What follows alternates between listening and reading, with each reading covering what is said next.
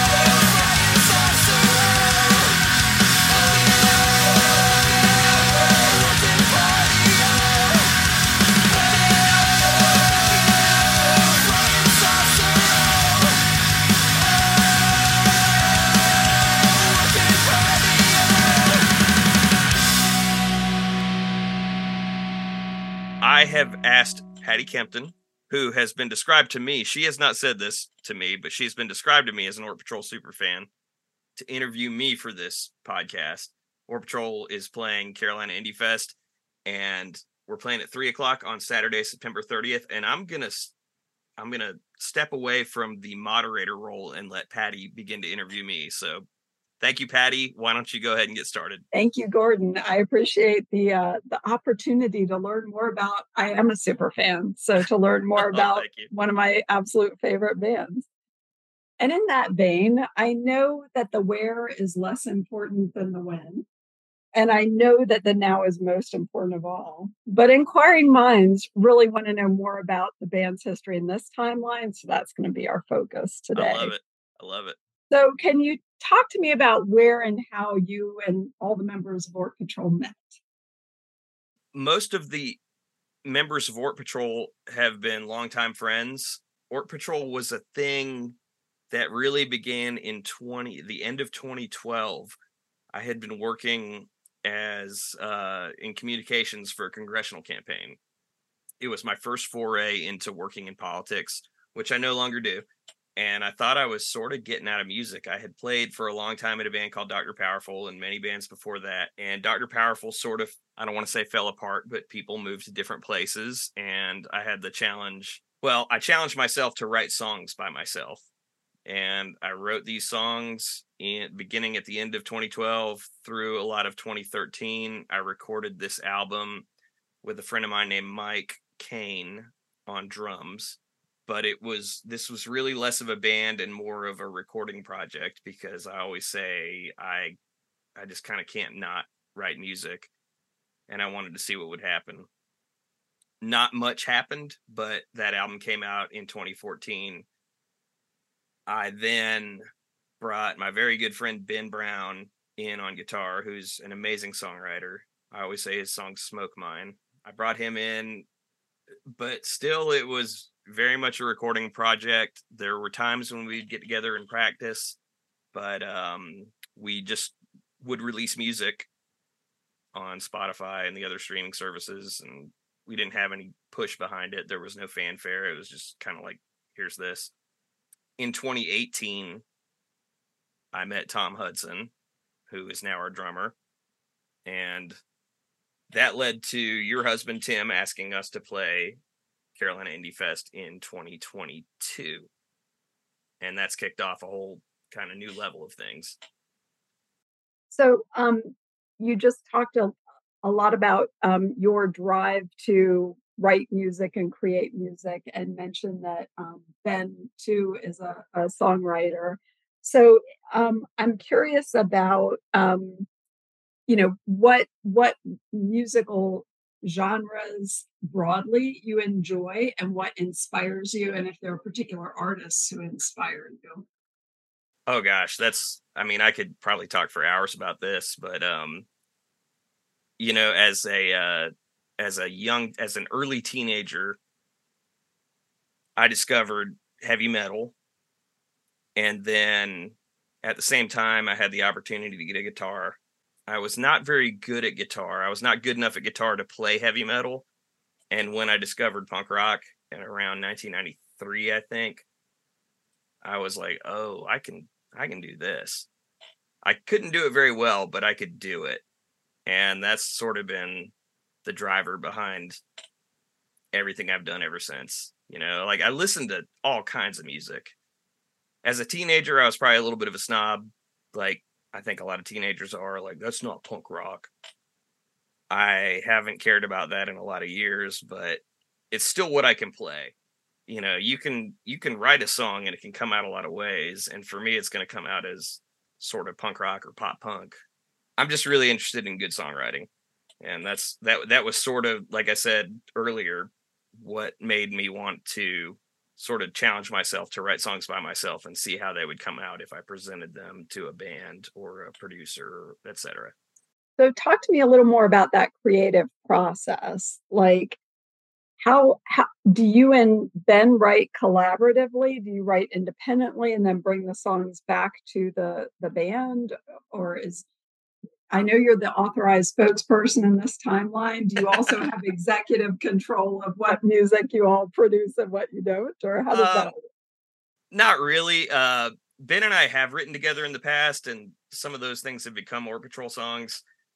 Uh, most of them haven't been realized in this timeline, so to speak. But um, around 2008, he and I, he was living in Wilmington, and I was living in Sanford, and we uh, we started a little recording project called Young Blondes, which just sounded sleazy enough to to kind of be a nice little punk rock band. But our idea was just to have fun. It, we had just the two of us and a drum machine. It, I mean, we never played live. There was never a full band. But Ben has been in a lot of bands that were sort of uh, kind of big inspirations for me. Ben is an amazing songwriter. And when I started doing Oort Patrol and wanted him to be involved, it was kind of like hey, why don't you write some songs? And he would send me demos, and I was like, I, I can't add anything to this. I just want to play it as you've written it. And it's it's been a blast. It's been a blast ever since. So talk to me about how you get from Young Blondes to Oort Patrol as a band mm. name. I can't I r- truly can't remember the where the Oort Patrol name came from, but when I landed on it, it just you know, the Oort cloud is the, the the furthest flung reaches of the solar system, the objects that sort of define the globe of the solar system. and I thought that kind of you remember like Calvin and Hobbes, Spaceman Spiff, like that. Yes. It just that hit me, and I was like, this is a perfect name for a punk rock band. And yeah, we can kind of joke around, and have a lot of science fiction references, but this is a good sort of world to to build within, and it's it's just always worked since then.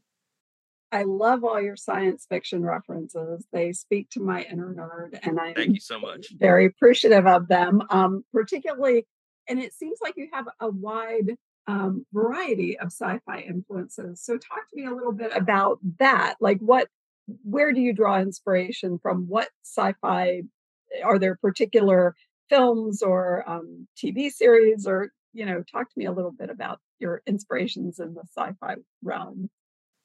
I mean, you said inner nerd. I've just kind of, as I've gotten older, like enjoyed the outer nerd. And I don't know if you could see behind me. There's a uh, there's a poster back there, and that is the French poster for Star Trek Four, the one with the whales. And that's actually a gift from Ben. And that's a movie that came out when I was maybe six or seven. And I don't know, like even as a little kid, I wasn't I wasn't thinking of myself as a uh, science fiction kid. It would kind of hit me in my early twenties, like, oh man, I'm really into this stuff. I watched Star Trek: The Next Generation. I can remember being a really little kid and watching my older brother watch the original Star Trek. I watched Stargate. I watched Star Wars. I watched Terminator. I watched Predator. All that stuff, like some of it leans into horror, but I always enjoyed the weirdo aspect of it, like the kind of what if. There's don't get me wrong, there's bands that have touched this stuff before, but it struck me as really fun to kind of make that a theme for a band. And it hasn't stopped giving me inspiration. So I've just rode with it. I have to say, one of my favorite song titles is Soylent Majority. I mean, and that's reaching a bit. So I really admire that. I think that's that's fantastic. Well, well, that one's so much fun to me because it struck me as like the perfect mix between the whole punk rock thing and the science fiction thing. Like Soylent Green is made of people. And then like, you know, I don't know if there, there's probably a punk rock song from like the early 80s called Silent Majority, you know, which was probably like a, a critique of Reagan. But I'm not so much interested. I'm I'm very interested in politics as a person, not so much in my songs. That's that's been done and I think people have done it better, so why would I try that? But it just felt like the perfect opportunity to write a song that put both of those ideas together even if it's just like a kind of political aesthetic that's more science fiction than political. And it came out great. It's it's one of the songs that we've been playing that's like gotten the best crowd reactions. It's a great song. So I so I have to I want to back up just a, for a moment and ask about not necessarily focusing on politics um, in in your songwriting. Yet I feel like many of the songs certainly have references to political topics, if not specific political concerns. For instance, captain's union. I, I mean, Yeah. that arguably is sort of you know, politically topically oriented. No, Yeah. or No, I uh that literally came from I have a friend who's from here in Sanford who was had an uh was working in studio and asked me to come and record and that's one of the only Oort Patrol records it turned out be uh it was called Humans, which is a Deep Space 9 reference. But I was leaving that studio in High Point and I drove past on the highway uh, the uh, the Teamsters Union building and one it blew me away because like we don't have an organized labor thing in North Carolina really but there was this Teamsters union and I have another hour to drive and I I landed on Captain's Union. Well, it turns out I don't know that much about organized labor and those issues. So I wrote 3 songs each of which was initially called the Captain's Union and I liked them all but I I sort of worked them into a, you know like a concept record, and each of those songs contains the phrase "Captain's Union," but really it's it's not about organized labor.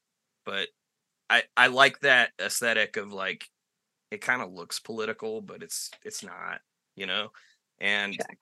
hey, I have a concept record, you know? Yeah. So that that's where that comes from. I'm I really love punk rock and it can be political. It doesn't have to be. It's often not, but I like that I like wedging that look into into what we do, even if it's not political, and it may be political underneath it all. I don't really know. I don't I don't sit down with the intent to write a song about X, Y, or Z. It just it kind of comes out and I look back at it later and go, oh, that might be about this or that. But it's just more about creating a song and having fun with it.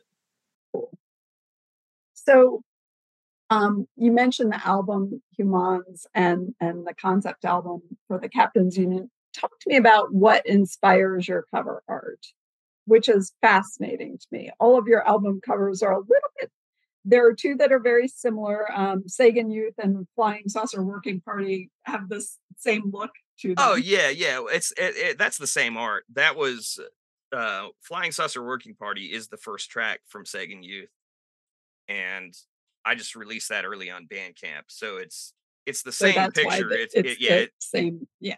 it's just So- colored a little different, but all, almost all of the art, if not all, I, yeah, with the exception of popular uh, or unpopular mechanics, um, all of it has been done by my cousin Byron Rayfield, who lives in Nashville. He's an amazing artist. He's we grew up, we're the same age, we grew up together, and I can always bounce these uh, dorky ideas over to him and be like, "This is what I'm thinking for my stupid punk rock band," and he's like, "I love it. Give me, give me a day, and I'm gonna shoot you back something that's awesome." So he's the artist. I, I don't, uh, you know, I have, I can write, I can play music, I can't draw, I can't create graphic art. He's the one that does that, and he's always done an excellent job. Absolutely. My hat is off to Byron. That's awesome. Tell him the fans approve. I will, I will. So, talk to me about what, of all of your oeuvre, what is your favorite song to play? Oh gosh, probably Humans. Um, I like Flying Saucer Working Party a lot, but Humans is a song that if you listen to the recording, I have nothing bad to say about the person who recorded it or the way it sounds, but the song is arranged a little better. It was a song that probably shouldn't have been recorded at that time because uh, it just wasn't quite there yet. And through playing with real with real people, other musicians, we've gotten it to a place where it's just it's a jam now. And uh, the rest of the band seems to enjoy playing it and the when we've been playing in front of people the last few months, they seem to enjoy it. So I would say humans. So, I, that you touched on something there that I'd like to explore a little more. Are there other songs that you feel like have evolved a little since they were recorded to playing them live in the number of um, gigs and venues that you've been performing? Not so many.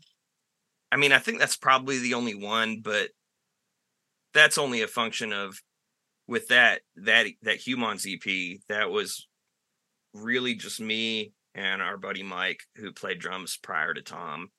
And I made these demos at home, sent them over to him, said this is where we're going to show up and record them. And with humans in particular, this is one that's like, well, maybe this works better, maybe that works better, maybe we can streamline this. And and that song has um changed since we recorded it, but but I think for the better. So, um, talk to me about what your ideal performance venue is now. I mean, anywhere where people will kind of show up and look in our direction. Well, I've got an amplifier behind me and a guitar in front of me, and it's a real privilege to be able to do this at 43 years old.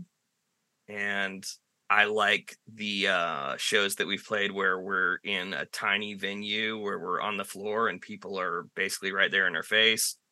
I loved Carolina Indie Fest last year where we were on a big stage and the first song, I don't know if you remember this, but in the first song, this little girl who couldn't have been more than four or five years old, if that, she came running out and was just like dancing around and that helped me get over my nerves.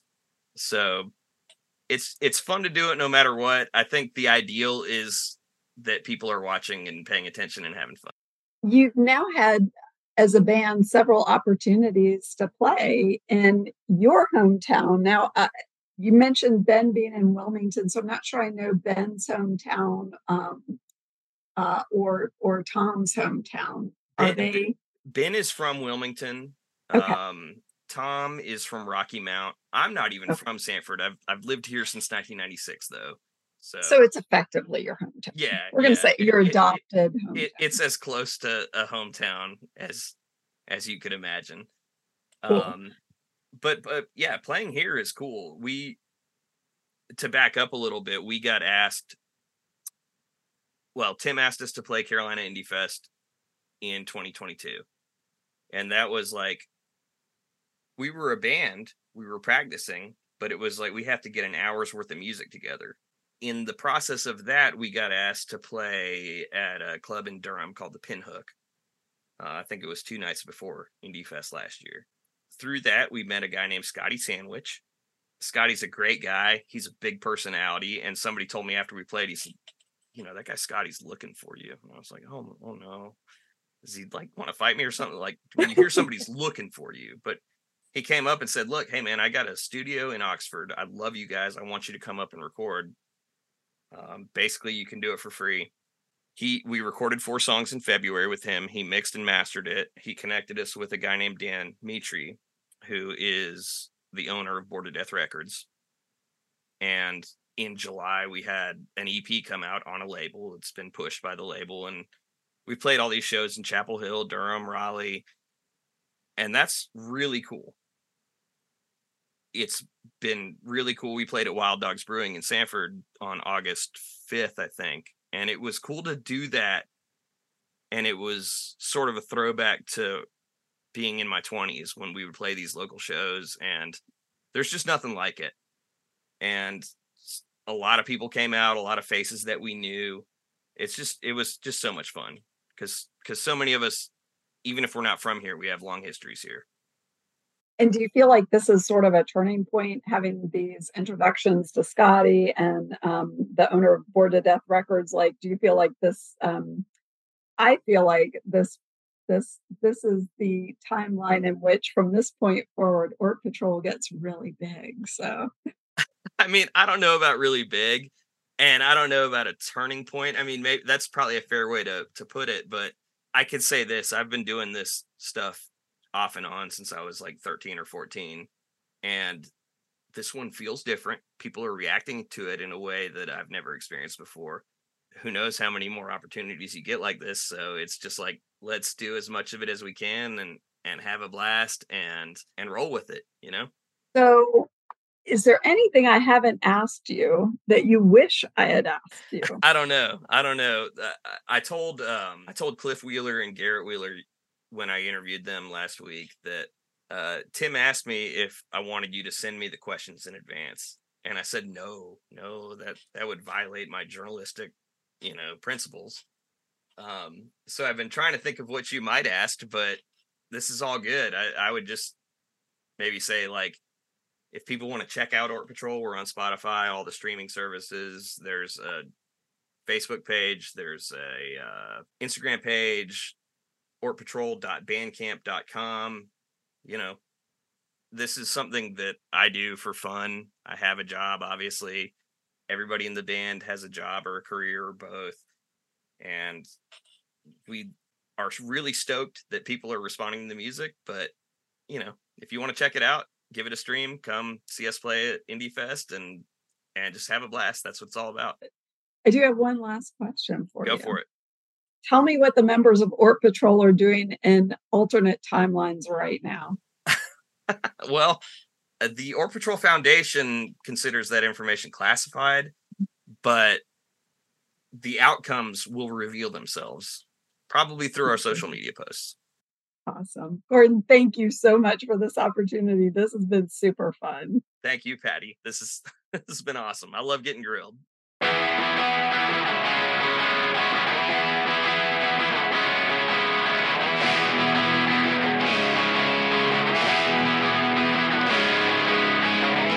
everything equal. Two times a day and once at night.